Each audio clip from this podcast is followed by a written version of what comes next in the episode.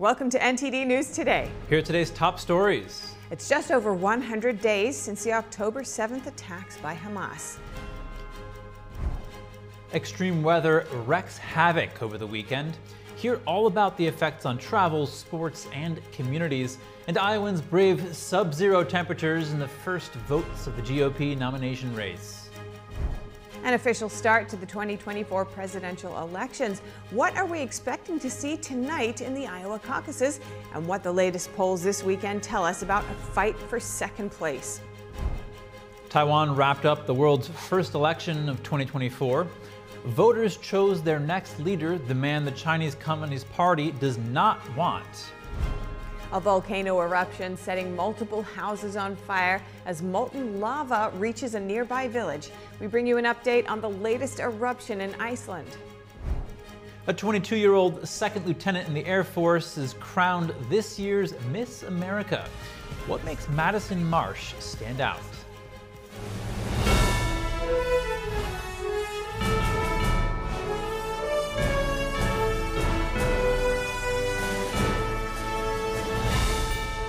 This is N T D News Today, live from our N T D Global Headquarters. Here are Stephania Cox and Chris Beers. U S fighter jets shot down a cruise missile fired at a Navy destroyer yesterday in the Red Sea. That's according to U S Central Command. No injuries or damages were reported. CENTCOM said the missile was launched from a Houthi-controlled area of Yemen.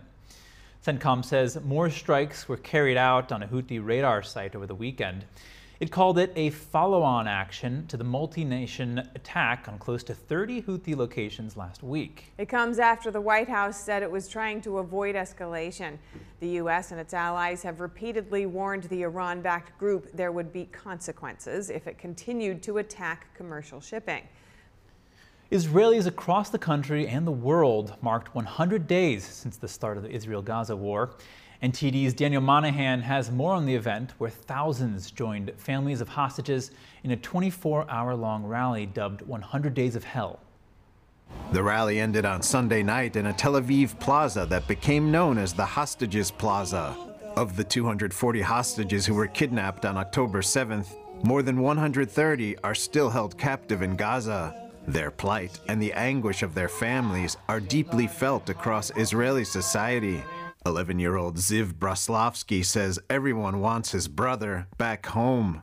I'm asking, asking the government to rescue the hostages, to bring them home. I'm missing my brother so much. Merav Gonin's twenty-three-year-old daughter, Romi, is being held hostage in Gaza. This was crime against humanity, not crimes against Israel. Gonin has a message for world leaders. This is your responsibility too, uh, to make sure they're coming back home, all one hundred thirty-six uh, people.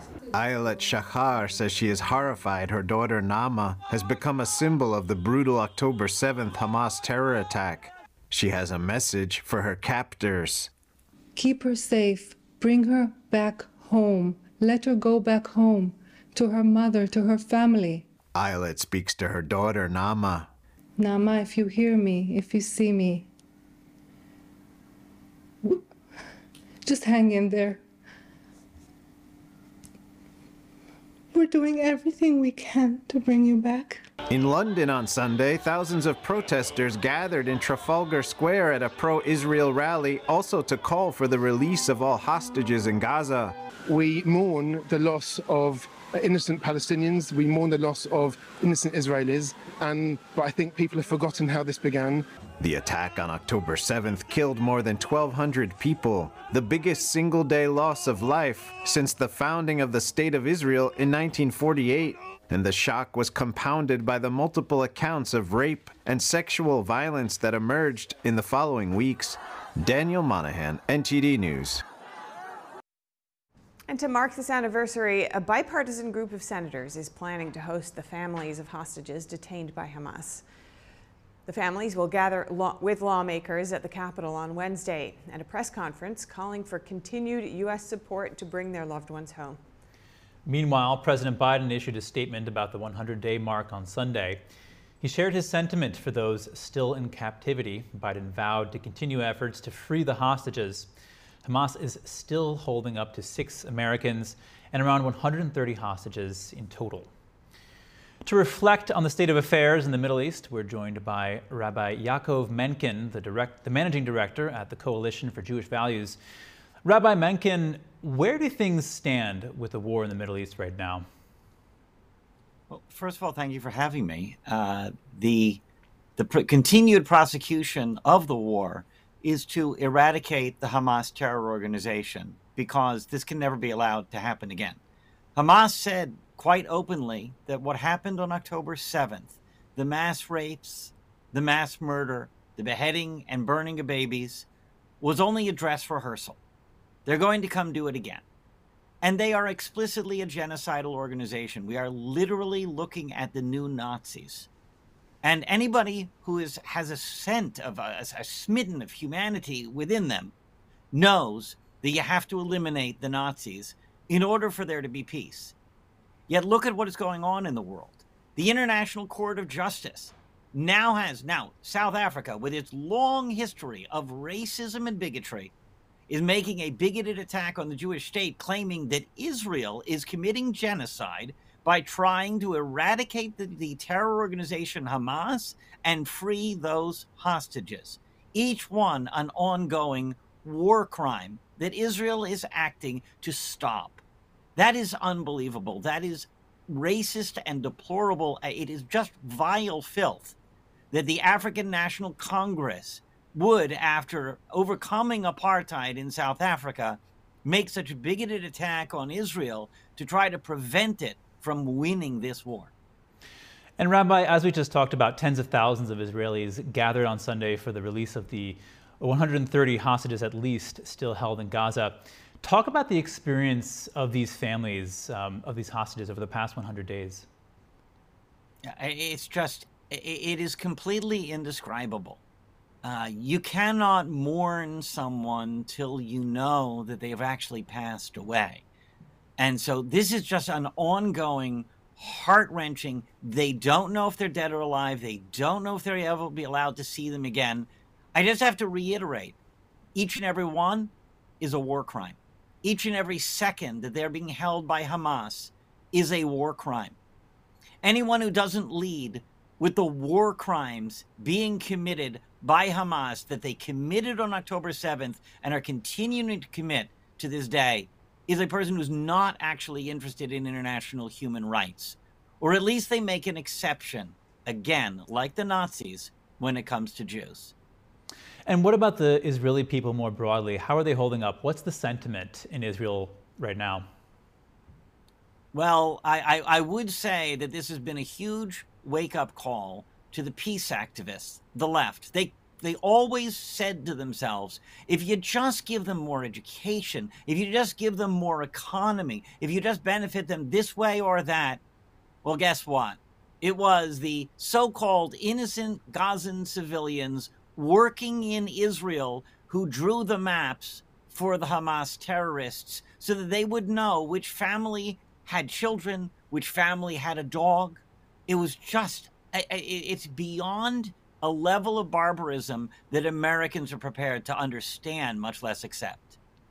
And you spoke a bit before about the genocide case against Israel brought to the World Court by South Africa. What does this say about that court and the U N, of which the court is a part?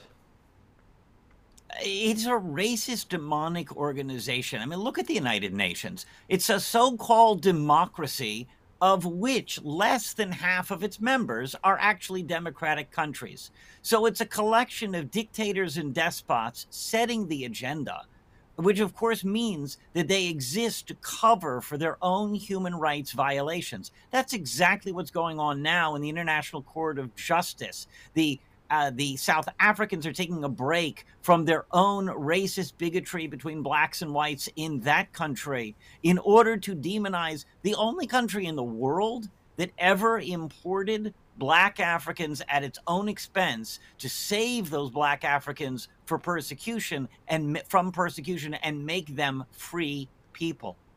There's any number of Ethiopian, black Ethiopian women soldiers in the I D F who you can find on social media setting the record straight for anybody who really cares to hear the truth, because they know better than anybody that Israel's the one country where everybody is respected regardless of race or color. All right, Rabbi Yaakov Menken, Managing Director at the Coalition for Jewish Values, thank you so much. Thank you.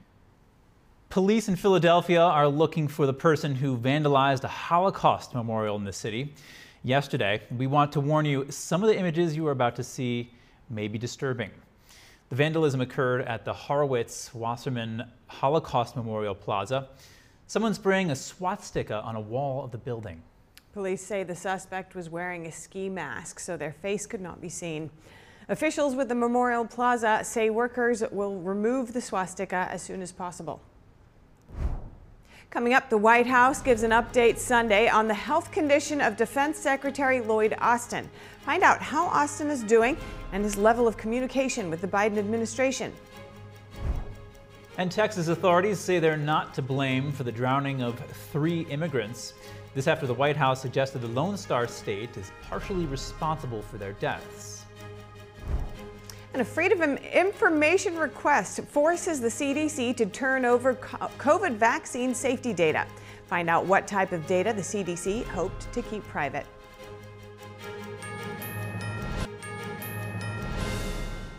Heavy snow blanketed roads, driveways, and streets over the weekend. This after a severe winter storm brought many cities in the United States to a near standstill. N T D's Daniel Monahan has more on the cold snap. Dangerous freezing temperatures affected sports events and travel across the country. Driving in Oklahoma on Sunday was a matter of utmost caution with nearly whiteout conditions. Roads in Wapello, Iowa were nearly impassable as snowdrifts and ice covered the roadways. In Portland, Oregon, a winter storm caused a tree to smash a police cruiser. Over a hundred trees toppled near Portland on Saturday, including one that fell on a house and killed a man. On the other side of the country in Portland, Maine, a neighborhood landmark was washed away during a record high tide. Millions were under the threat of flooding from days of heavy rain and snow. An airport in Buffalo is hit by fierce winds and snow-covered runways, forcing it to cancel over one hundred flights. And the Buffalo Bills-Pittsburgh Steelers N F L playoff game had to be postponed from Sunday to Monday. Here, steam from a large cloud of water vapor hovers over Lake Michigan as an Arctic blast from Canada swept across the United States. The blast led to power outages for hundreds of thousands of customers in the Northeast and Pacific Northwest. The Arctic storms also left four dead. The National Weather Service has issued a stark warning with over ninety-five million people under wind chill advisories and some states expecting wind chills to plummet to a bone-chilling minus seventy degrees Fahrenheit. Daniel Monahan, N T D News. As candidates make their last appeals to voters, Iowans are weighing their words and deciding how to cast their votes. Let's hear what they had to say.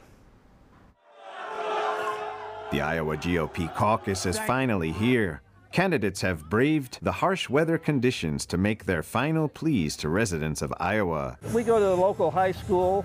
In my case, it's up at Madrid, Iowa. And we'll caucus up there. And boy, it's going to be cold tonight because that's out in the open, open fields. We're going ahead, and uh, we expect that many people will uh, will turn out. Of course, we want people to be careful, uh, but uh, we think that uh, turnout will be strong. What are Hawkeye State voters looking for in their chosen candidate? I really think that Trump would be the best candidate because he can deal with the world leaders and um, the business aspect of things. This supporter of Nikki Haley likes the candidate's chances going into the caucus. I think she has a strong chance. I don't think Trump has nearly the following people think he does, or maybe I'm just hopeful. Um, and of the remaining candidates, I think she's tra her tra tra trajectory is in the right way, direction.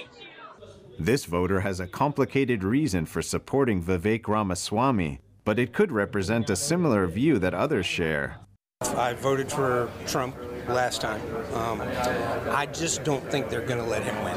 I, and, and honestly, what I would love to see is I would love to see Trump as president again, and I would love to see uh, Vivek as vice president. This supporter of Ron DeSantis sees the Florida governor as someone who can unite Republicans.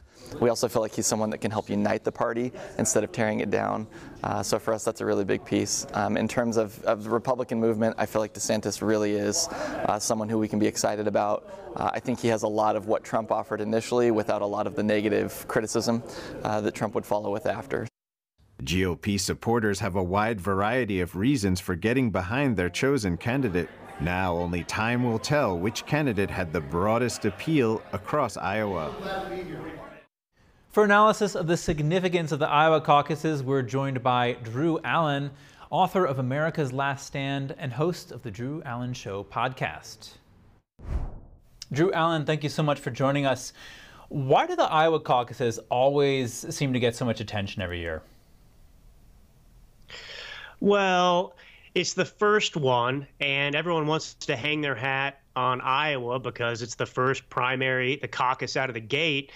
And, you know, it can change and have some influence, I guess people think, in terms of momentum for their campaigns. But it's it's really greatly exaggerated because historically, it doesn't often predict who the nominee is actually going to be. In fact, the last time it happened, I think, was two thousand with George W. Bush. He won in Iowa, and then he went on to become the nominee. And then, two, you know, twenty twenty with, with Trump as well. But it, it typically doesn't work out that way. And it's nothing against Iowa or the caucus system or the voters. Typically, you've got, you know, ten to fifteen different candidates in there, and it's a long season, and you're getting to know them. I, I think the big difference here is Republicans already have their candidate, and Haley, DeSantis, Ramaswamy are trying to convince voters to change their mind, whereas typically voters' minds aren't made up, if that makes sense. Sure, yeah. Um, now, former President Donald Trump has a nearly fifty point lead, like we're sort of alluding to here, over second place holder Ron DeSantis. Um, he has just about twelve, just over twelve percent. What does that say about the importance of the G O P primaries this year? Well, I think many people think they're a waste of time. I don't often agree personally with the R N C, but after their fourth debate on December sixth, they made the decision that they weren't going to host any additional debates in twenty twenty-four. And I think that's representative of a feeling out there that Trump is not beatable. And that's why you're seeing this exaggeration of the importance of Iowa. In many ways, it is really important for Haley or DeSantis because in DeSantis's case, he's put, to his credit, he's put everything he can into Iowa. And, you know, he's battling a narrative that Trump is unbeatable, and he has to win Iowa if he's going to give justification for the continuation of his campaign. But I think at the end of the day, the best analogy to explain what's going on is Deion Sanders and that Colorado, Colorado Boulder football season. You know, they had a big upset over T C U, but at the end of the day, it's a long season, and they were never going to become national champions. I think that DeSantis, Haley, Ramaswamy, they're battling the same thing. Even if they were to pull off a miracle in Iowa or even New Hampshire, it's not indicative that they're going to convince enough voters to abandon Trump. It's just it's just math, I think. And what impact could all the oddities we're seeing with this election have on future election cycles? Oh, that's a, that's that's a good one. I mean, uh, to be honest, I have a hard time thinking past twenty twenty-four just because of its significant significance in this country. I mean, it's my opinion, and you know, I, I I've written about it in my book that, you know, twenty twenty-four is truly, you know, people say this all the time, it truly is an election like no other. It's an inflection point in our history. And if we, we can't win, if Republicans can't win in twenty twenty-four, if Trump doesn't win in twenty twenty-four, um, in my opinion, and a lot of people's opinions, I think uh, the economy, national security bears that out. This country's in a lot of trouble. All right, Drew Allen, thank you so much. N T D News will bring you live coverage of the twenty twenty-four Iowa caucuses today. Our dedicated reporters and esteemed expert panel will provide real-time updates and in-depth analysis. Join Steve Lance and Tiffany Meyer on The Nation Decides twenty twenty-four as they break down the action live at eight p m Eastern Time. It's going to be a historic night, so be sure to tune in. When voters hit the primaries in Illinois in March, one prominent name will be missing from the ballot. Presidential candidate Vivek Ramaswamy's campaign confirmed his name won't appear on the Republican ballot in that state. Senior campaign advisor Tricia McLaughlin said the fact Ramaswamy's name won't be on the ballot isn't news, noting that the decision was announced last month. Illinois' delegate count makes up about two point five percent of the national total. Republicans seeking to appear on the presidential preference ballot in the state need between three thousand and five thousand signatures. Some are speculating on whether Ramaswamy couldn't gather enough signatures or if it's due to Illinois being considered a low return on investment. And President Biden's name is also in the news regarding the Illinois ballot. Two objections were filed in the state aiming to remove the president from the Democratic primary ballot there. The first objection argues that Biden violated Illinois election law by having his candidacy statement notarized by someone not authorized in the state. The second objection invokes Section three of the fourteenth Amendment, known as the Insurrection Clause. Those who filed it argue that Biden is ineligible due to actions against the United States they say constitutes providing aid or comfort to the enemies. The petitioners point to border security under Biden. And the White House has an update on Defense Secretary Lloyd Austin. National Security spokesman John Kirby said yesterday his doctors think he may still need some additional care. Kirby said there is routine, regular communication between President Biden and Austin, and that the secretary remains actively involved and engaged from the hospital. The Pentagon on Saturday said Austin remains hospitalized and is in good condition. No specific release data was given. Austin's failure to tell Biden he was hospitalized drew criticism from lawmakers and caught the White House by surprise. He was hospitalized on January first, but President Biden and top officials were informed on January fourth.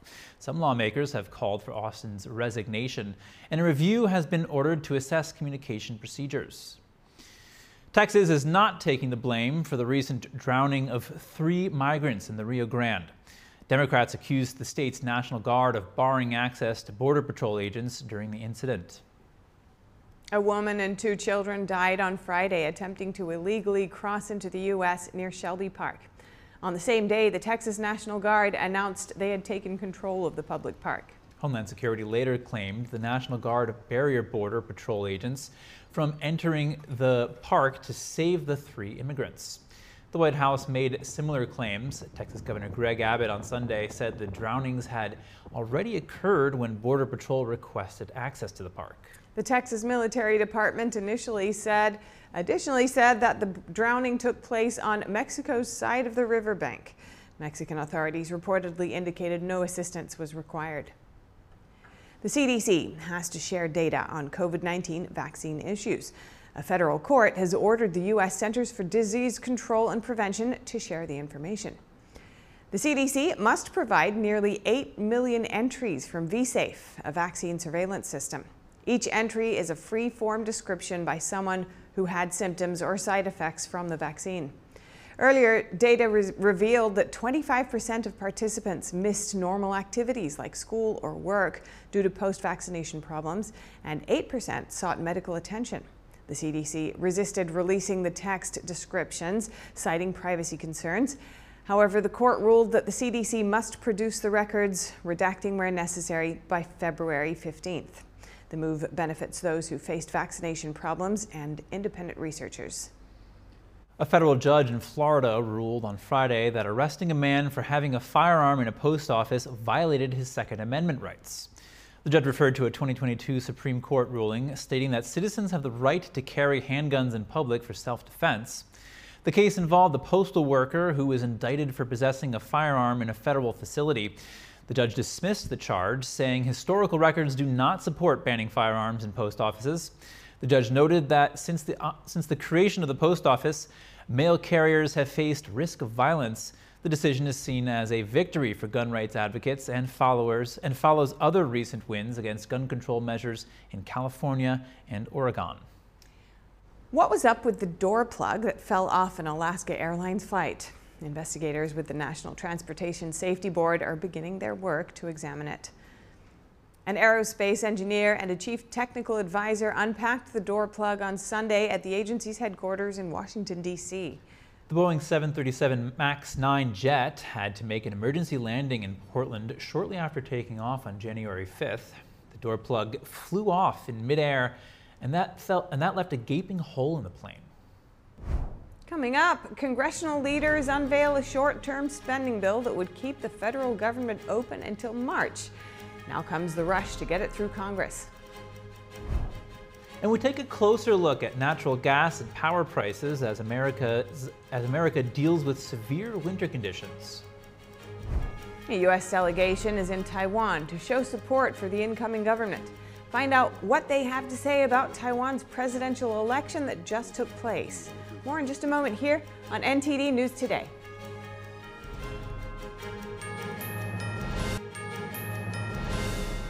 House Speaker Mike Johnson and Senate Leader Chuck Schumer unveiled a new short-term spending bill yesterday. It would keep the government funded in a two-step process through March first and then again through March eighth. The proposal would replace another short-term funding bill set to expire this Friday. Schumer says he expects to bring the new bill to the Senate as early as tomorrow. House conservatives are upset with the legislation, with several voicing their concerns on social media. If passed, the bill would fund several agencies through March first. The rest of the government, including the Defense Department, would be funded through March eighth. The stopgap proposal must still make it through Congress before heading to President Biden's desk. And joining us now is N T D Business host Don Ma to discuss natural gas prices. U S natural gas and power prices hit multiple high, multi-year highs recently amid cold weather. Tell us more about what's happening here, Don. Right, so a deep freeze uh, settled in across uh, much of the country uh, Sunday, and advisories and wind chill warnings were in effect Sunday for somewhere around one hundred million Americans, as mentioned earlier in the show. And amid all this, U S gas demand is forecasted to reach record highs uh, this uh, this week, and uh, this is according to financial firm L S E G data. But despite the increased demand in U S gas output, uh, sorry, in U S gas, uh, the output actually was tr on track to uh, drop. Actually, U S natural gas output fell to an eleven month uh, low on Sunday, and this is due to the cold weather, freezing wells, and uh, other equipment across the country, which are needed uh, by some uh, producers to in order to uh, get the natural gas.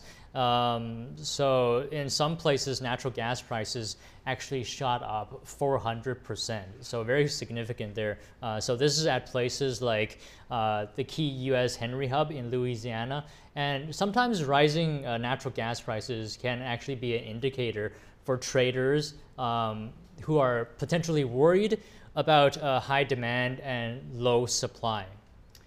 All right, so what does this indicate about power prices during the cold weather? Yeah, so in terms of power prices, you know, as the cold weather moves to the central and eastern parts of the country over the next few days, uh, a specific subset of electricity prices in, in the Mid-Columbia hub in the Pacific uh, Northwest soared to a record high. Uh, so we're seeing we're seeing over a thousand dollars per megawatt hour according to L S E G data. And some comparison for you for this number, for some context. So in twenty twenty-three, the average price was only around a hundred dollars. And if you compare that to uh, twenty twenty-two, the prices hovered around only fifty dollars. So a dramatic increase in power prices over there. And eyes are on now Texas, because if you remember back in twenty twenty-one, because of severe weather, uh, the electrical grid in the state suffered significant failure.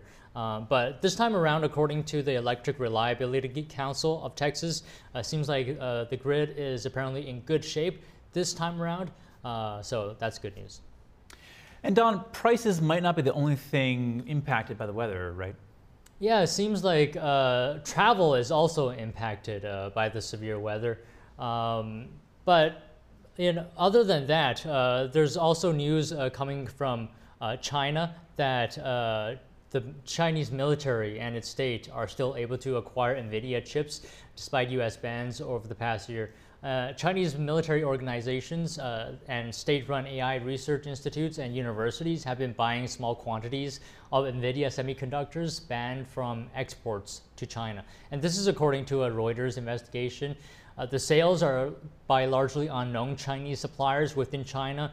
Now, buying or selling high-end U S chips is not illegal in China, and the public Uh, publicly available tender documents show that dozens of Chinese entities have bought and taken receipt of NVIDIA semiconductors since restrictions were imposed. A couple updates there.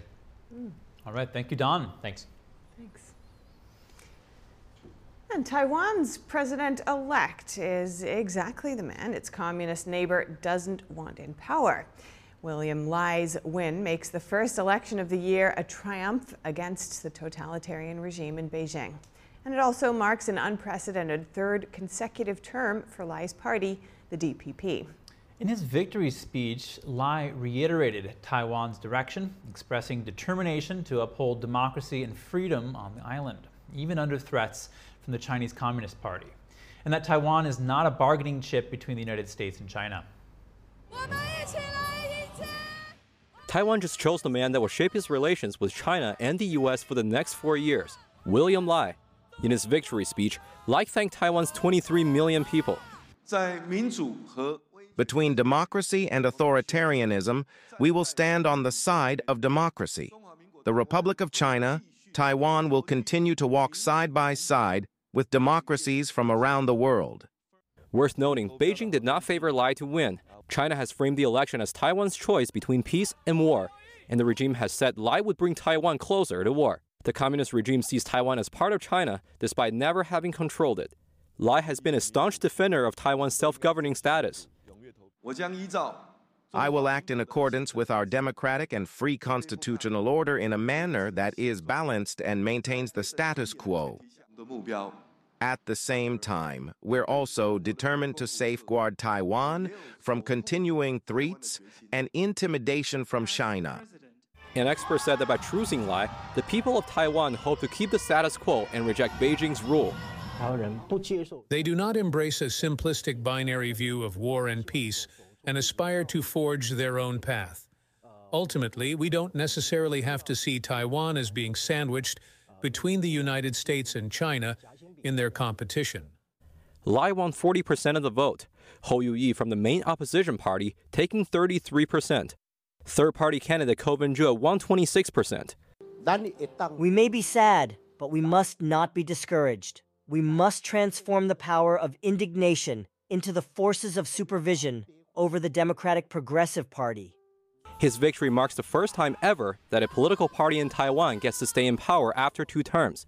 Lai will be sworn in this May, succeeding current president Tsai Ing-wen. During his campaign, Lai pledged to work closely with the U S and bolster Taiwan's defenses.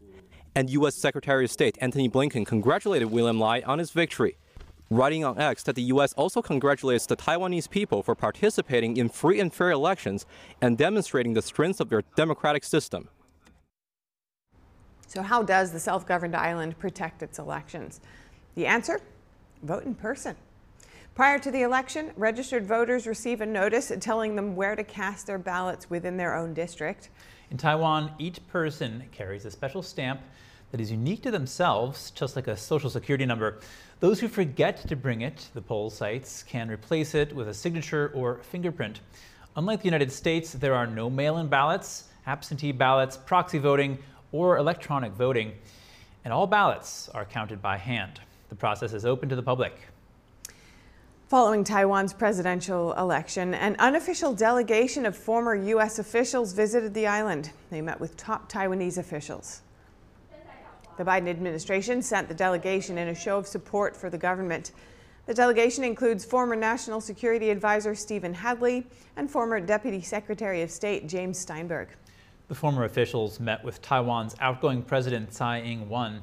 They praised Taiwan's democratic process and called it a shining example for the world. Tsai thanked the delegation for visiting and said she hopes U S Taiwan relations will continue to move forward in the new year. Hadley, meanwhile, reaffirmed that the American commitment to Taiwan is rock solid and bipartisan.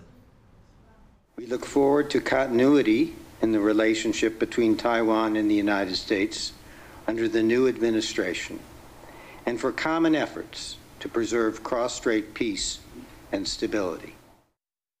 The U S delegation also met with Taiwan's president-elect William Lai and vice president-elect Xiaobi Gim. Lai thanked the U S for its long-term support of Taiwan.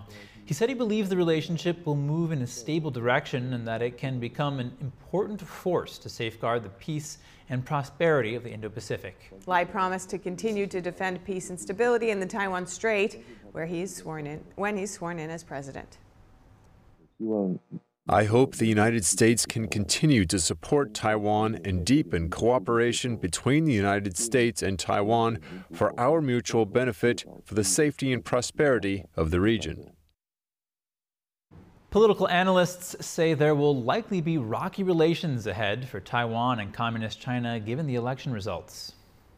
Beijing is going to look at D P P that has about forty percent or so of the votes only and lose its majority in the parliament. And Beijing's going to think, maybe if just pressures Taiwan a little bit harder, you'll be enough to make a difference in the next election.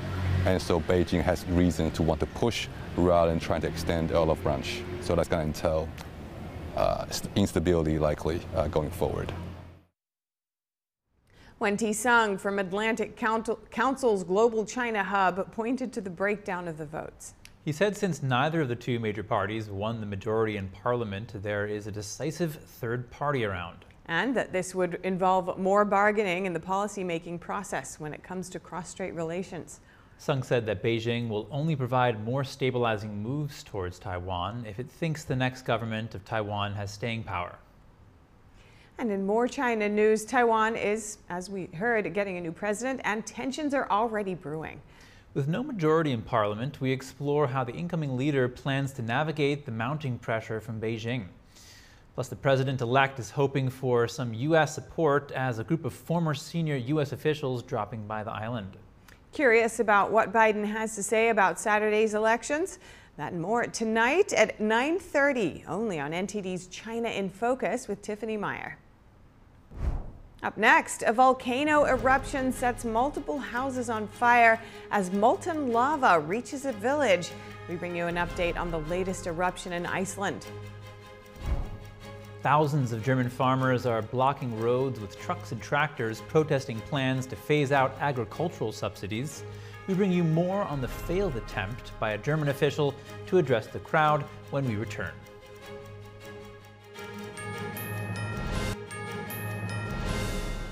The much-anticipated Iowa caucuses happening tonight. Trump has a lead in the polls, but cold weather could knock turnout. Joining us now from Des Moines, our very own Iris Tao. Iris, what's it like on the ground there, and what should we expect tonight?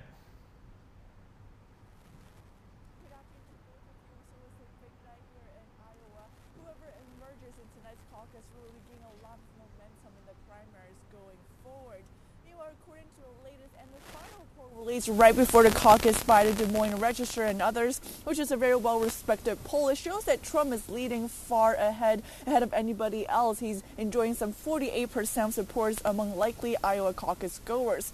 Nikki Haley, meanwhile, comes in second, getting some twenty percent support. DeSantis is polling third with some eighteen, sixteen percent support. Meanwhile, Ramaswamy is only polling at eight percent. And while the poll shows that Nikki Haley is gaining some momentum here, that also shows some concerning signs for her, as it shows that enthusiasm among her supporters is actually falling behind the enthusiasm of that of Trump supporters or DeSantis supporters. And that could be a very important factor, especially given the temperatures here tonight.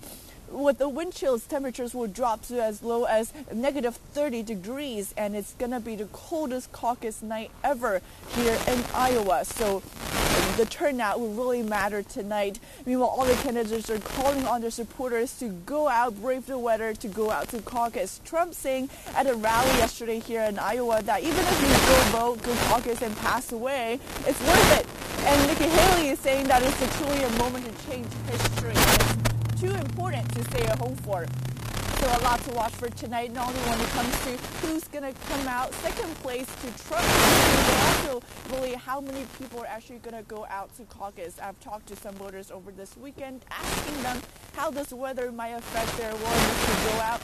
Some tell me that they're, they, they're used to this. They're Iowans and they don't mind the cold. But some others tell me because of the icy road conditions, as you can see here, and also because maybe some people have kids at home, they might not actually go out if it becomes too cold or chilly. So a lot to watch for tonight, as we know in Washington, President Biden's campaign saying they are closely monitoring the results tonight too. So let's see what, you know, we find out at around nine or ten Eastern time tonight, which is when results will start coming in. Back to you. All right. Thank you so much, Iris. And now some short headlines from Germany, Switzerland, and other European countries. The volcano near Iceland's capital is causing problems again.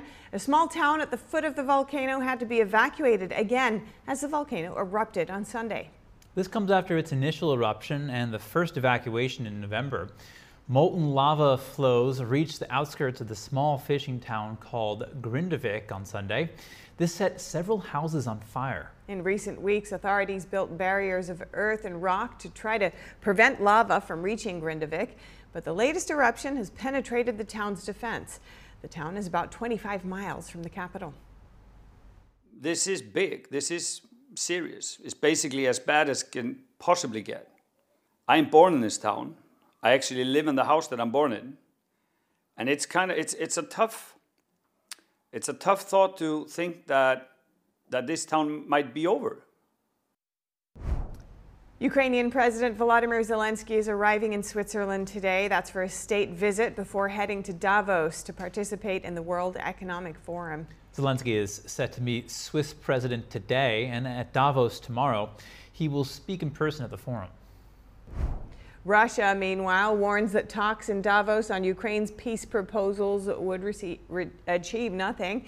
They say that's because the Kremlin is not part of the discussions. U S. Secretary of State Anthony Blinken, French President Emmanuel Macron, and many others are set to attend this week's World Economic Forum.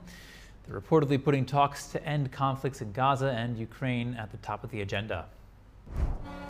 Farmers in Germany are continuing their protests today. Some ten thousand farmers are in the nation's capital, filling out one of its central avenues with trucks and tractors. They're against plans to phase out agricultural subsidies. The government is taking that step as it scrambles to fix its finances.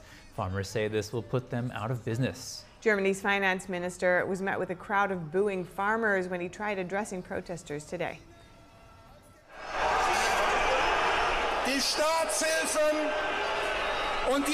Everyone must take part in this. The state subsidies and the value-added tax, which was reduced during the pandemic, will expire. Americans across the country are remembering civil rights icon Doctor Martin Luther King Junior The day will be marked all over the country with events, including a wreath-laying ceremony at the M L K Memorial in Washington, D C In King's home state of Georgia, a commemorative service will take place at the historic Ebenezer Baptist Church in Atlanta. The holiday always falls on the third Monday of January. This year, it coincides with King's actual birthday. A twenty-two-year-old Air Force pilot was crowned Miss America in Orlando, Florida last night.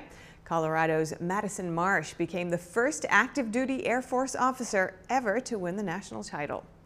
Marsh impressed the judges with her dedication to learning and leadership. She earned her pilot's license at age sixteen and is a master's student at the Harvard Kennedy School. fifty-one contestants from every state participated in the pageant. The event also saw a separate competition for Miss America's teen. A sixteen-year-old from North Carolina came out as the winner. If you have any news tips or feedback for our show, please feel free to email us at news dot today at N T D dot com. Welcome to N T D News Today. Here are today's top stories. It's just over one hundred days since the October seventh attacks by Hamas. How are U S lawmakers marking this solemn day? Iowans are braving the cold today for the first round of voting in the G O P primary. What are Hawkeye State voters looking for in their chosen candidate? What are the biggest things to watch for tonight in the Iowa caucus? We talked to Epic Times columnist Roger Simon to find out. A U S delegation is in Taiwan to show support for the incoming government. What they have to say about Taiwan's new president. In the N F L, a blizzard in Buffalo has the team reaching out to fans for help. N T D's Dave Martin joins us to explain. Exactly fifteen years ago, the miracle on the Hudson. We'll take a moment to review the dramatic footage of the emergency water landing.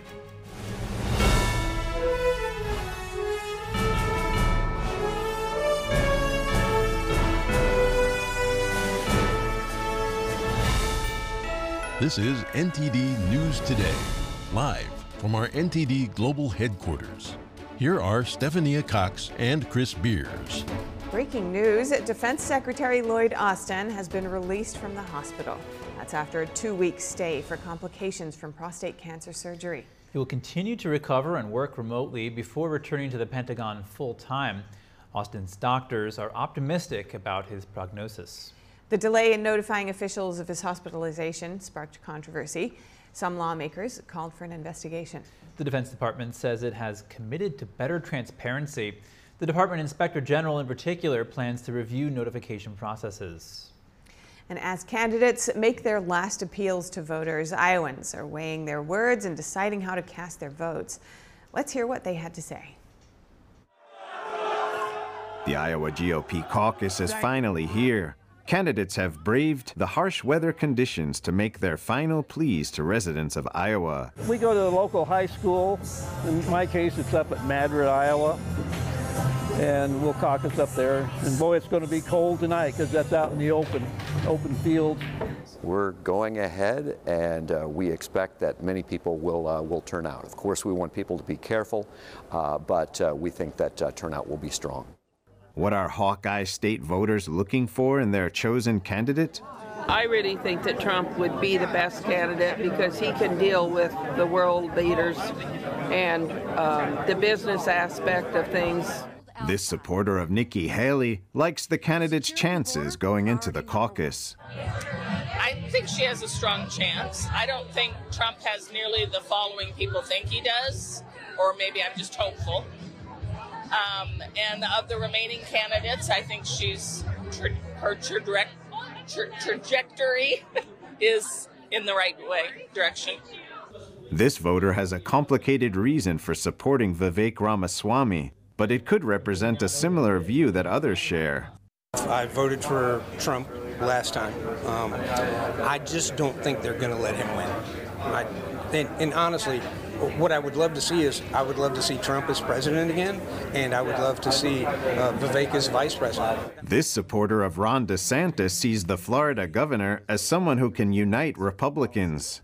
We also feel like he's someone that can help unite the party instead of tearing it down. Uh, so for us, that's a really big piece. Um, in terms of, of the Republican movement, I feel like DeSantis really is uh, someone who we can be excited about. Uh, I think he has a lot of what Trump offered initially without a lot of the negative criticism uh, that Trump would follow with after. G O P supporters have a wide variety of reasons for getting behind their chosen candidate. Now only time will tell which candidate had the broadest appeal across Iowa. When voters hit the primaries in Illinois in March, one prominent name will be missing from the ballot. Presidential candidate Vivek Ramaswamy's campaign confirmed his name won't appear on the Republican ballot in that state. Senior campaign advisor Tricia McLaughlin said the fact Ramaswamy's name won't be on the ballot isn't news, noting that the decision was announced last month. Illinois' delegate count makes up about two point five percent of the national total. Republicans seeking to appear on the presidential preference ballot in the state need between three thousand and five thousand signatures. Some are speculating on whether Ramaswamy couldn't gather enough signatures or if it's due to Illinois being considered a low return on investment. And President Biden's name is also in the news regarding the Illinois ballot. Two objections were filed in the state aiming to remove the president from the Democratic primary ballot there. The first objection argues that Biden violated Illinois election law by having his candidacy statement notarized by someone not authorized in the state. The second objection invokes Section three of the fourteenth Amendment, known as the Insurrection Clause. Those who filed it argue that Biden is ineligible due to actions against the United States they say constitutes providing aid or comfort to en- enemies. The petitioners point to border security under Biden. And here live to discuss the latest in Iowa, we have political strategist and former congressional candidate Raven Harrison. Raven, many candidates had to cancel their rallies over the weekend, but their campaigns are still out door knocking and they're doing T V appearances. Could the shift impact voter turnout, do you think? It could, but I think what you're seeing now is the real essence, the real meat of politicians doing what politicians do. They're all on the ground. It is getting drowned and dirty. If ever there was a time for popcorn, it's in Iowa right now. The candidates are taking uh, shots across the bow, and they are really making this last-ditch effort to sway the voters. Now, Ramaswamy said at one campaign event that he thinks that the weather could work to his advantage. How could weather like this impact one candidate over another? Well, you're going to see the the coming together. The caucus is about selecting the delegates. So I disagree with Ramaswamy on this one, that this is Iowa. They are used to this cold. They are used to rugged winters, and they're going to show up. This is one of the most pivotal elections in our lifetime. And I don't think cold weather, I think they're going to mitten up and head out and uh, and select who they want to be president. So considering the latest polls, the weather, as you mentioned, may not be exactly as Ramaswamy has put it, but also considering the overall momentum in Iowa, how do you expect the re- results to pan out in the end? What, can we expect any surprises, do you think? What I think you're going to look is what's following the right trajectory, as one of the uh, voters said, but you're going to see Trump pretty much leading this.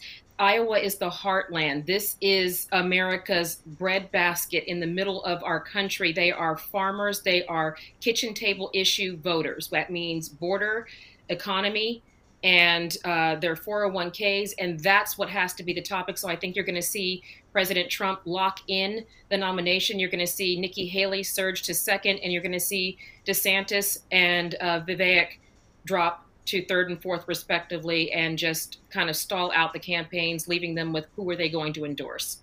Right, so it really is, in a way, a race for the second place. How important is this second place for DeSantis and for Haley this time? It is critical for both of them because this is how the donors energize. You know, no donor is going to continue to support a candidate that doesn't have legs, that can't reach the ultimate goal. Nikki Haley is well-funded. She's surging. However, most of her support is coming from Democrats, which is giving the right a little bit of uneasiness. DeSantis just seems to have a message that's not connecting, and, and voters are overwhelmingly just moving away from it. So I think that's what you're going to see right now is it's going to get a little dirtier. It's going to go, shots are definitely fired on the ground down there. And we're going to see ultimately this be a vying for vice presidential contenders.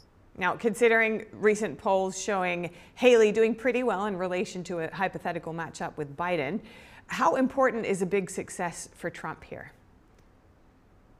Well, it's important that he he resonate and reconnect with the voters. They that's usually been Trump cl- country historically, and I think you're going to see that again. The voters want him to do what he has already done, which is basically the cross that they all carry. They're all promising to do what Trump has done in terms of delivering an economy, a secure border. So right now, it's going to be his to lock in, and they're going to need to position themselves for what the next will what the next leg will hold. All right. Raven Harrison, political strategist and former congressional candidate. Thank you so much. Thank you. For more on what to expect tonight in the Iowa caucuses, N T D's Iris Tao spoke with Epoch Times columnist Roger Simon. He's the director of Epoch T V's The Presidential Roller Coaster twenty twenty-four. Both are on the ground in Iowa. Take a look. So, Roger, you've been following the candidates pretty closely. Tell us what's the biggest thing to watch for tonight. Well, that's an interesting question because I, uh, the Iowa caucuses don't have a very good history in picking the winner. So what you watch for tonight may be an illusion, but because uh, speaking specifically, uh, it's been years, except for last time in twenty twenty, uh, Trump won here then. But if you start going back, the winner, uh, all the way back for about twenty years, was hardly ever the win- the person who got nominated.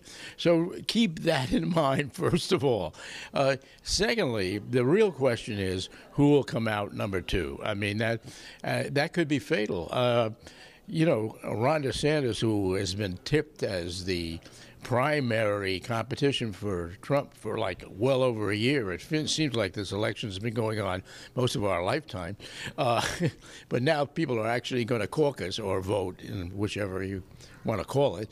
A- anyway, whether it's going to be Nikki Haley or or Ron DeSantis winning and coming in second is what to watch out for, number one. Number two is the difference in um, how far ahead Trump is. Now, that's an interesting question because the mainstream media will tell you all the time he did not go far enough. He failed. Even if he gets ninety percent of the vote, they'll say that. So beware of that. That's a very interesting thing. But they have two reasons. One, they're scared for their jobs if Trump wins. Second, second reason is that they want a horse race because the media wants a horse race to get your attention. Because if it, if it looks like uh, Trump does get well over fifty percent, let's say, uh, it's really over because this is really the last best chance. The final thing that people should look at as is the ascending Nikki Haley campaign, which has been very successful. Um, the old um, um, Bill Clinton ally there, Dick Morris, says that that he that she's hijacked this primary from from Trump. I don't believe that's true. On the other hand, she certainly has an ascendant campaign, and her campaign has come largely through independents that can caucus here. And those independents are often Democrats in disguise. So there's a lot of strange things about our primary system. Many, many states are allowing Uh, people who aren't necessarily in that party to vote in the primary of that party or to caucus in the primary of that party. I happen to be against that because I think it distorts it and allows for a lot of the cheating that people are, uh, you know, worried about with justification. So, uh, but keep that very much in mind. Who really did vote for whom? You don't know. You had several in-depth conversations with Vivek Ramaswamy. He's not polling very well in the polls, but do you think he has any chance of emerging in tonight's caucus? Well, you know, Vivek has worked his head off here in Iowa. He has done uh, what's called the full Grassley after Senator Grassley. Senator Grassley goes and campaigns in all ninety-nine counties of Iowa. A pretty hard job. And Vivek has done the full Grassley twice. Sort of like Novak Djokovic winning all the one thousand tournaments twice. Anyway, what it, it, it, so that just shows you how hard he's working. Whether he will come through, if he, he has to really, I think, get more than ten percent of the vote, come in a decent third to really have a claim to staying in this campaign. So we'll be finding out later tonight how that happens. And you mentioned first that, you know, the Iowa caucus is not always accurate when it comes to predicting who's going to be the president. So how do you think tonight will potentially influence the twenty twenty-four elections? Will it have any actual solid impact? Well, the, the impact will come from who who comes in on the Republican side in number two position, because that person will have a claim that they can go mano a mano against Trump. Whether they can, we'll, we will find out. Uh, if it's if it's a number two that gets like is thirty or forty points behind Trump anyway, being number two, I don't think it's going to mean much. But if it's someone who gets within twenty of Trump, at least there'll be a little more action as we move to New Hampshire and then South Carolina. Uh, so that we should, it's a numbers game, and that's what we should be looking for. Roger Simon, thank you so much for your time. I appreciate it. Thank you. N T D News will bring you the live coverage of the twenty twenty-four Iowa caucuses today. Our dedicated reporters and esteemed expert panels will provide real-time updates and in-depth analysis. Join Steve Lance and Tiffany Meyer on The Nation Decides twenty twenty-four as they break down the action live at eight p m Eastern Time. It's going to be a historic night, so be sure to tune in. A judge has given former President Trump another week to testify. The case is his New York defamation trial, where he could face millions of dollars in damages related to sexual abuse allegations of a columnist in the nineteen nineties. Trump can testify as late as January twenty-second, even if the trial otherwise wraps up by January eighteenth. The judge previously refused a request by Trump to put off the trial's start by a week. The timeline conflicts with Trump's mother-in-law's funeral. The judge said the delay would have been an inconvenience to lawyers, court court staff and prospective jurors, but he's allowing Trump to delay his own schedule. President Biden's re-election campaign says it raised more than ninety-seven million dollars in the fourth quarter. The campaign also says that it entered the election year with one hundred seventeen million dollars on hand. According to the campaign, that is the most for any Democratic candidate at this point in the cycle. The vast majority of the donations in the fourth quarter were under two hundred dollars, and the average was about forty-two bucks. As far as the Republican candidates go, former South Carolina Governor Nikki Haley's campaign says it raised twenty-four million dollars in the fourth quarter. Neither former President Trump nor Florida Governor Ron DeSantis have yet to release their fourth quarter fundraising figures. Biden may have competition. Billionaire hedge fund manager Bill Ackman plans to donate one million dollars to support Representative Dean Phillips, a Democrat running for president. Ackman says he decided to increase his original donation after Phillips spoke to employees at Ackman's company. The businessman sees the U S as poorly managed, with issues like high debt and healthcare costs. He believes an entrepreneur and successful business leader like Phillips has sensible ideas to address these problems. Phillips is considered a long shot against current President Biden. In a January ninth poll of Democratic voters conducted by the University of New Hampshire, Biden was ahead with sixty-nine percent, while Phillips had seven percent. Coming up, Texas authorities say they're not to blame for the drowning of three immigrants. This after the White House suggested the Lone Star State is partially responsible for their deaths. And a Freedom of Information Act request forces the C D C to turn over COVID vaccine safety data. Find out what type of data the agency was reluctant to reveal. More in just a moment here on N T D News Today. Welcome back. Heavy snow blanketed roads, driveways, and streets over the weekend. A severe winter storm brought many cities in the United States to a near standstill. N T D's Daniel Monahan has more on the cold snap. Dangerous freezing temperatures affected sports events and travel across the country. Driving in Oklahoma on Sunday was a matter of utmost caution with nearly whiteout conditions. Roads in Wapello, Iowa were nearly impassable as snowdrifts and ice covered the roadways. In Portland, Oregon, a winter storm caused a tree to smash a police cruiser.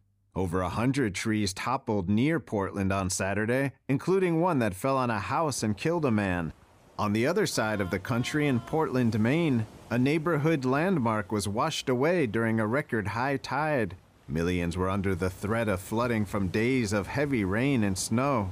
An airport in Buffalo is hit by fierce winds and snow-covered runways, forcing it to cancel over one hundred flights.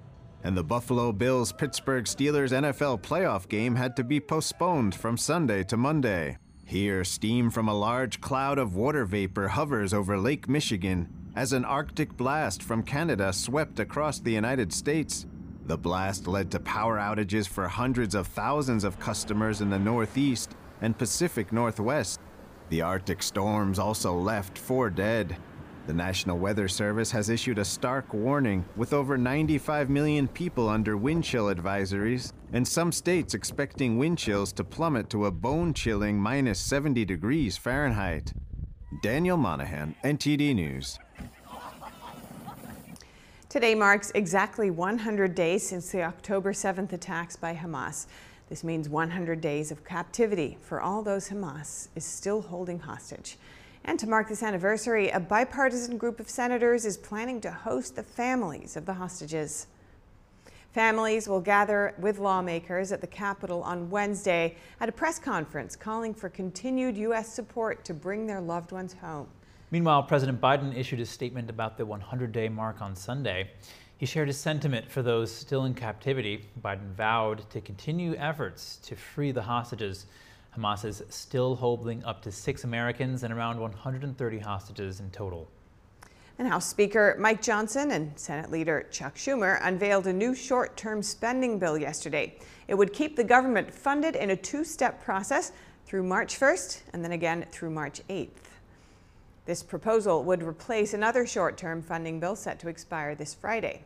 Schumer says he expects to bring the new bill to the Senate as early as tomorrow. House conservatives are upset with the legislation, with several voicing their concerns on social media.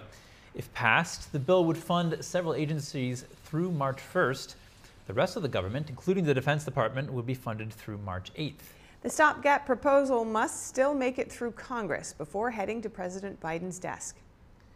Texas is not taking the blame for the recent drowning of three migrants in the Rio Grande. Democrats accused the state's National Guard of barring access to Border Patrol agents during the incident. A woman and two children died on Friday attempting to illegally cross into the U S near Shelby Park. On the same day, the Texas National Guard announced they had taken control of the public park. Homeland Security later claimed the National Guard barred Border Patrol agents from entering the park to save three migrants. The White House made similar claims. Texas Governor Greg Abbott on Sunday said the drowning had already occurred when Border Patrol requested access to the park. The Texas Military Department additionally said that the drowning took place on Mexico's side of the river bank. Mexican authorities reportedly indicated no assistance was required. The C D C has had to share data on COVID nineteen vaccine issues. A federal court has ordered the U S Centers for Disease Control and Prevention to share the information. The C D C must provide nearly eight million entries from V SAFE, a vaccine surveillance system. Each entry is a free-form description by someone who had symptoms or side effects from the vaccine. Earlier, data revealed that twenty-five percent of participants missed normal activities like school or work due to post-vaccination problems, and eight percent sought medical attention. The C D C resisted releasing the text descriptions, citing privacy concerns. However, the court ruled that the C D C must produce the records, redacting where necessary, by February fifteenth. The move benefits those who faced vaccination problems and independent researchers. A federal judge in Florida ruled on Friday that arresting a man for having a firearm in a post office violated his Second Amendment rights. The judge referred to a twenty twenty-two Supreme Court ruling stating that citizens have the right to carry handguns in public for self-defense.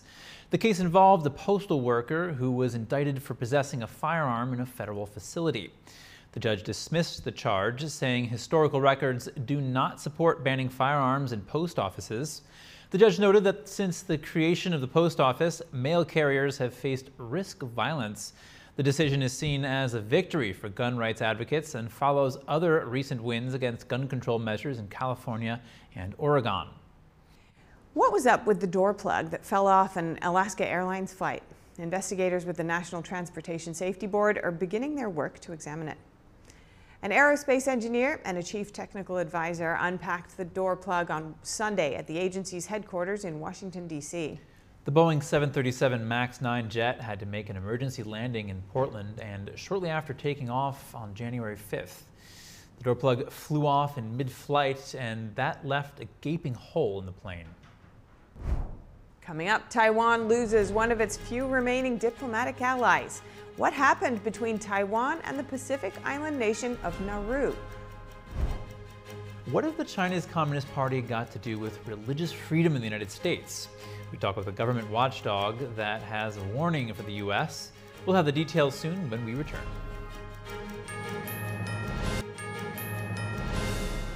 Taiwan's new president is exactly the man Communist China does not want in power. William Lai's win on Saturday makes the first election of the year a triumph against the totalitarian regime in Beijing and also marks an unprecedented third consecutive term for Lai's party, the D P P. In his victory speech, Lai reiterated Taiwan's direction, expressing determination to uphold democracy and freedom on the island, even under threats from the Chinese Communist Party, and that Taiwan is not a bargaining chip between the United States and China. Taiwan just chose the man that will shape his relations with China and the U S for the next four years, William Lai. In his victory speech, Lai thanked Taiwan's twenty-three million people. Between democracy and authoritarianism, we will stand on the side of democracy. The Republic of China, Taiwan will continue to walk side by side with democracies from around the world. Worth noting, Beijing did not favor Lai to win. China has framed the election as Taiwan's choice between peace and war, and the regime has said Lai would bring Taiwan closer to war. The communist regime sees Taiwan as part of China, despite never having controlled it. Lai has been a staunch defender of Taiwan's self-governing status. I will act in accordance with our democratic and free constitutional order in a manner that is balanced and maintains the status quo. At the same time, we're also determined to safeguard Taiwan from continuing threats and intimidation from China. An expert said that by choosing Lai, the people of Taiwan hope to keep the status quo and reject Beijing's rule. They do not embrace a simplistic binary view of war and peace and aspire to forge their own path. Ultimately, we don't necessarily have to see Taiwan as being sandwiched between the United States and China in their competition. Lai won forty percent of the vote, Ho Yu-yi from the main opposition party taking thirty-three percent. Third-party candidate Ko Wen-jue won twenty-six percent. We may be sad, but we must not be discouraged. We must transform the power of indignation into the forces of supervision over the Democratic Progressive Party. His victory marks the first time ever that a political party in Taiwan gets to stay in power after two terms. Lai will be sworn in this May, succeeding current President Tsai Ing-wen. During his campaign, Lai pledged to work closely with the U S and bolster Taiwan's defenses. And U S Secretary of State Antony Blinken congratulated William Lai on his victory, writing on X that the U S also congratulates the Taiwanese people for participating in free and fair elections and demonstrating the strengths of their democratic system. So how does the self-governed island protect its elections? The answer? Vote in person. Prior to the election, registered voters receive a notice telling them where to cast their ballots within their own district. In Taiwan, each person carries a special stamp that is unique to themselves, just like a social security number. Those who forget to bring it to the poll sites can replace it with a signature or a fingerprint. Unlike the United States, there are no mail-in ballots, no absentee ballots, and no electronic voting. All ballots are counted by hand. The process is open to the public, meaning anyone is allowed to watch the count. And following Taiwan's presidential election, an unofficial delegation of former U S officials visited the island. They met with top Taiwanese officials. The Biden administration sent the delegation in a show of support for the government. The delegation includes former National Security Advisor Stephen Hadley and former Deputy Secretary of State James Steinberg. The former officials met with Taiwan's outgoing president, Tsai Ing-wen. They praised Taiwan's democratic process and called it a shining example for the world. Tsai thanked the delegation for visiting and said she hopes U S Taiwan relations will continue to move forward in the new year. Hadley, meanwhile, reaffirmed that the American commitment to Taiwan is rock solid and bipartisan. We look forward to continuity in the relationship between Taiwan and the United States under the new administration, and for common efforts to preserve cross-strait peace and stability. The U S delegation also met with Taiwan's President-elect William Lai and Vice President-elect Xiaobi Gan. Lai thanked the U S for its long-term support of Taiwan. He said he believes the relationship will move in a stable direction and that it can become an important force to safeguard the peace and prosperity of the Indo-Pacific. Lai promised to continue to defend peace and stability in the Taiwan Strait when he's sworn in as president. I hope the United States can continue to support Taiwan and deepen cooperation between the United States and Taiwan for our mutual benefit, for the safety and prosperity of the region. Political analysts say there will likely be rocky relations ahead for Taiwan and Communist China given the election results. Beijing is going to look at D P P that has about forty percent or so of the votes only and loses the majority in the parliament. And Beijing's going to think maybe if it just pressures Taiwan a little bit harder, you'll be enough to make a difference in the next election. And so Beijing has reason to want to push rather than trying to extend the olive branch. So that's going to entail uh, instability likely uh, going forward. Wen-Ti Sung from Atlantic Council's Global China Hub pointed to the breakdown of the votes. He said since neither of the two major parties won the majority in parliament, there is a decisive third party around. And that this would involve more bargaining in the policy-making process when it comes to cross-strait relations. Sung said that Beijing will only provide more stabilizing moves towards Taiwan if it thinks the next government of Taiwan has staying power. Taiwan's already facing challenges just two days following the election. Nauru, an island nation in the Central Pacific, is cutting diplomatic ties with Taiwan. Nauru said earlier today that it seeks formal diplomatic ties with communist China instead.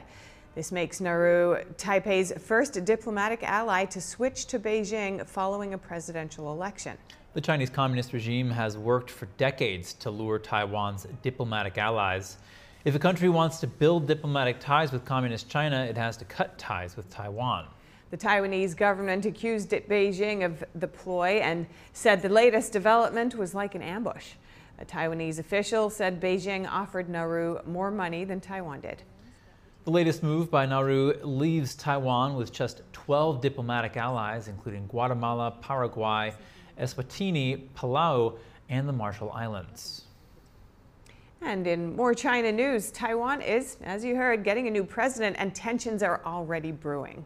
With no majority in parliament, we explore how the incoming leader plans to navigate the mounting pressure from Beijing. And what Biden has to say about Saturday's elections, that and more tonight at nine thirty p m only on N T D's China in Focus with Tiffany Meyer. A government religious freedom watchdog is urging the Biden administration to take more action to address the Chinese regime's malign influence in the United States. We have here to discuss with us the watchdog's chair, U S Commission on International Religious Freedoms, Rabbi Abraham Cooper. Rabbi, there's been alarming evidence of the Chinese Communist Party perpetrating transnational repression and imposing its malign political influence here in the U S. What should people here know about that? Well, I would say for the average American citizen uh, who generally just identifies China with, uh, you know, shopping, uh, we need to understand that uh, the current government is uh, trying to extend its influence on expats here in the United States, uh, but also through TikTok and other means to actually impact on uh, how we think, what our priorities are in terms of uh, policies.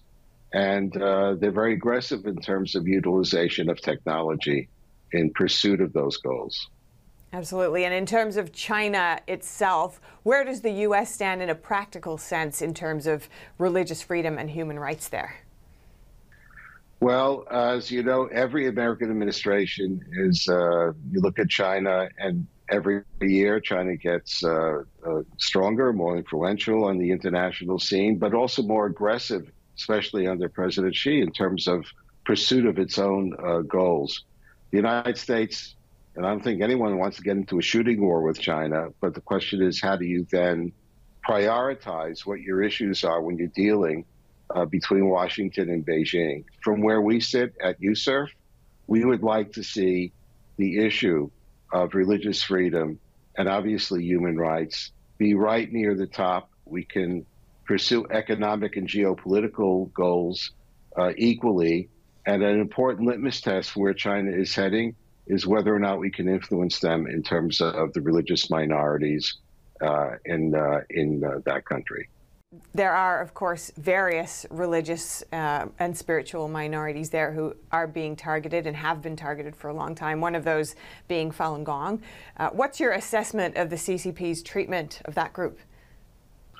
Well, unfortunately, we got an early peek uh, at where the Chinese government was going more generally with uh, religious uh, and other minorities. Obviously, they're not brooking Uh, any possibility of people looking to anyone else or anywhere else than the C C P and the head of the Chinese Communist Party for rules about how they should live their lives. And because Falun Gong is an independent group, they have paid a very, very heavy price now for quite some time uh, in, in so far as being perceived and treated as enemies. And now we add to that list the destruction of Christian churches, the arrest and prosecution of an, a ninety-year-old uh, cardinal uh, in Hong Kong, and of course the horrific maltreatment of uh, of the Uyghurs. So uh, now we just unfortunately have, have added uh, so many of these groups to the list. It does reflect the underlying messages, together with the technology, that the Chinese Communist government wants to control every aspect of everyone's lives in that uh, nation uh, and beyond. And in terms of technology, that's a huge part of this fight for freedom and religious freedom within China. What is the U S's technology policy towards China's human rights abuses, would you say? Well, you know, I think it's not just a matter of the government, although it has to lead. It's also the companies. And I, I think that uh, there is a growing awareness, not just here in the United States, but in other democracies like South Korea, like and especially Japan, that are also seeing these uh, trans, uh, transnational moves made by Beijing to uh, try to impose its will on uh, expats and sometimes uh, threaten individuals, keep an eye out on what's going on, and even impacting on average citizens here. When you go to a rally on behalf of Chinese people, you have to worry that maybe facial recognition will come back to haunt you. Right. Uh, we're at a tip, we're at a tipping point right now. Rabbi Abraham Cooper, thank you so much. Coming up in the N F L, a blizzard in Buffalo has the team asking fans for help. N T D's Dave Martin joins us to explain. And exactly fifteen years ago, the miracle on the Hudson. Let's take a moment to review the dramatic footage from January fifteenth, two thousand nine. More shortly here on N T D News Today.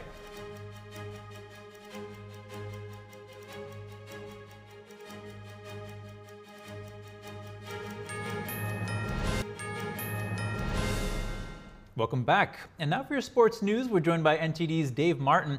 Dave, an exciting weekend of N F L playoffs. Let's start in Kansas City, where it was the fourth coldest game in N F L history. Do you think the weather helped the Chiefs out? Yeah, I do. I mean, when it's cold, and it was minus four when the game started, the wind chill actually went into the negative twenties. It's harder for your hands to grip the ball, which usually means more turnovers.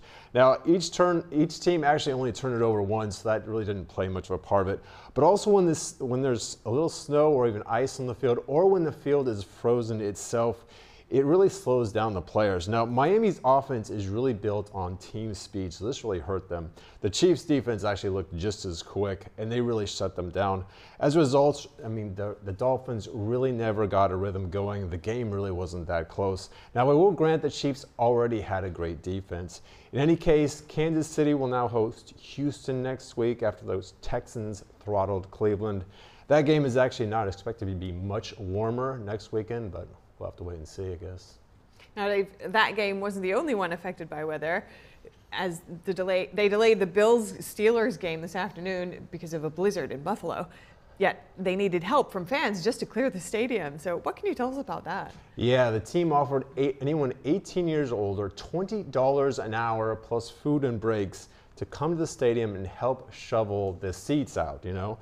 Uh, there was plenty of snow to shovel, too. They got seventeen inches in like thirty hours, uh, and the snow is expected, I think, to finally stop this afternoon. Now, the stadium has a capacity of seventy thousand, so there's lots of seats to uncover. Now, this kind of game, of course, is tough for fans to show up to. You know, for the Chiefs game in Kansas City, seats were being resold for as little as thirty dollars. That's like ten percent of the original ticket price, and that was on a Saturday. This is on a Monday, though.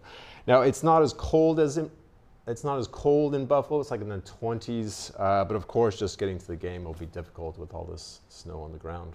Yeah, man, we just saw that guy sledding in the middle of that stadium with his shirt off. Looked like fun. Oh my God! I hope he's okay. Uh, turning to tennis. The Australian Open started Sunday, and new mother and former number one Naomi Osaka lost um, in her first round. Was this somewhat expected after a fifteen-month layoff? Yeah, I, I think it would take time for anyone to come back after over a year. She actually played two weeks ago in her initial return, splitting two matches. Now, she's only twenty-six, but she's already won four Grand Slam titles, including this tournament back in twenty nineteen and twenty twenty-one. Now, another former top-ranked player who also took time off to become a mother and then returned is Caroline Wozniacki. She took off three and a half years, then returned to last year's U S Open, where she made the fourth round. She won her first round match today. Now, on the men's side, no Rafael Nadal. He's out with another injury again. But top-ranked Novak Djokovic, he won his uh, first round match today. I'm sorry, yesterday. He's won this tournament ten times. That's more than anyone else, including each of the last four times he's been allowed to play anyway. So something to watch for there. All right. Thank you, Dave. Thanks, guys. Thanks, Dave. And next up, new research has found that people who meditate are more willing to face the more difficult facts of life. Here's N T D's Gina Marie from Strong Mind and Body with that story.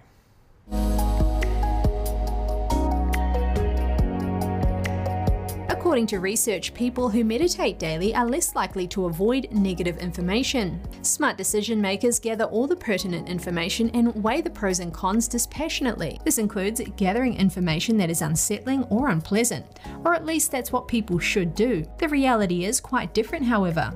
Because of what experts call cognitive bias, people tend to ignore potentially negative information. This is even when such information is available to them. The new study shows that people can reduce this tendency toward information avoidance through regular mindfulness meditation. The researchers define the practice of mindfulness meditation as sitting still with eyes closed and observing, but not responding to breathing, physical sensations, thoughts, and emotions. Several studies have shown that practicing meditation on a regular basis has a positive effect on both mind and body. Meditating for just fifteen minutes a day helps to relieve stress, increase concentration, reduce the risk of depression, and enhance productivity. For the study published in Economics Letters, the researchers recruited over two hundred fifty participants. They randomly divided them into two groups. One group meditated every day for fifteen minutes and the other spent that time listening to relaxing music. Before and after the experiment, the study participants had to answer a set of standardized questions.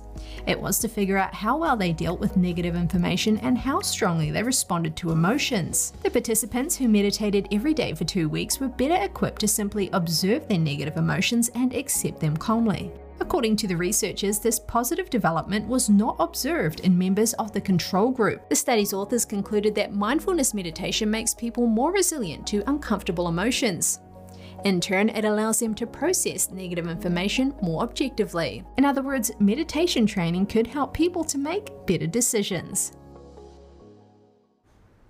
A unique sight was spotted in Antarctica below Chile, a white penguin with a condition called leucism.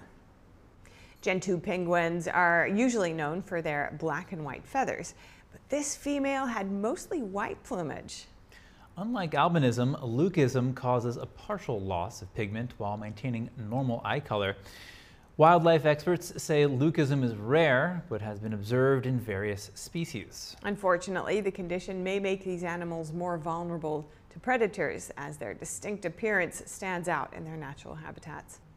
Another rare animal spotted in southern Thailand, the first known sighting of an all-white Amura's whale. On New Year's Day, passengers on a charter boat witnessed the all-white whale swimming alongside another whale, which was dark gray. Amura's whales were first observed in the wild off the coast of Madagascar in twenty fifteen. This whale could be the first known instance of an albino one. A twenty-two-year-old Air Force pilot was crowned Miss America in Orlando, Florida last night. Colorado's Madison Marsh became the first active-duty Air Force officer ever to win the national title. Marsh impressed the judges with her dedication to learning and leadership. She earned her pilot's license at age sixteen and is a master's student at the Harvard Kennedy School. fifty-one contestants from every state participated in the pageant. The event also saw a separate competition for Miss America's Teen. A sixteen-year-old from North Carolina came out as the winner. Today marks fifteen years since the miracle on the Hudson. That was when a pilot successfully landed a jetliner on the Hudson River, saving everyone on board. one hundred fifty-five people in total were aboard the U S Airways flight traveling from New York to La- LaGuardia Airport to Charlotte, North Carolina. The plane flew into a flock of Canada geese shortly after takeoff, knocking out the engines. The pilot steered the crippled jetliner over the densely populated city, and she glided the plane to an emergency landing in the icy river. Experts called it a masterful job under life or death pressure. Then New York Governor David Patterson dubbed it a miracle on the Hudson. That's all for today's news. Thank you for tuning in. Feel free to reach out to us with news tips or feedback at news dot today at N T D dot com. We'll be back with more stories tomorrow.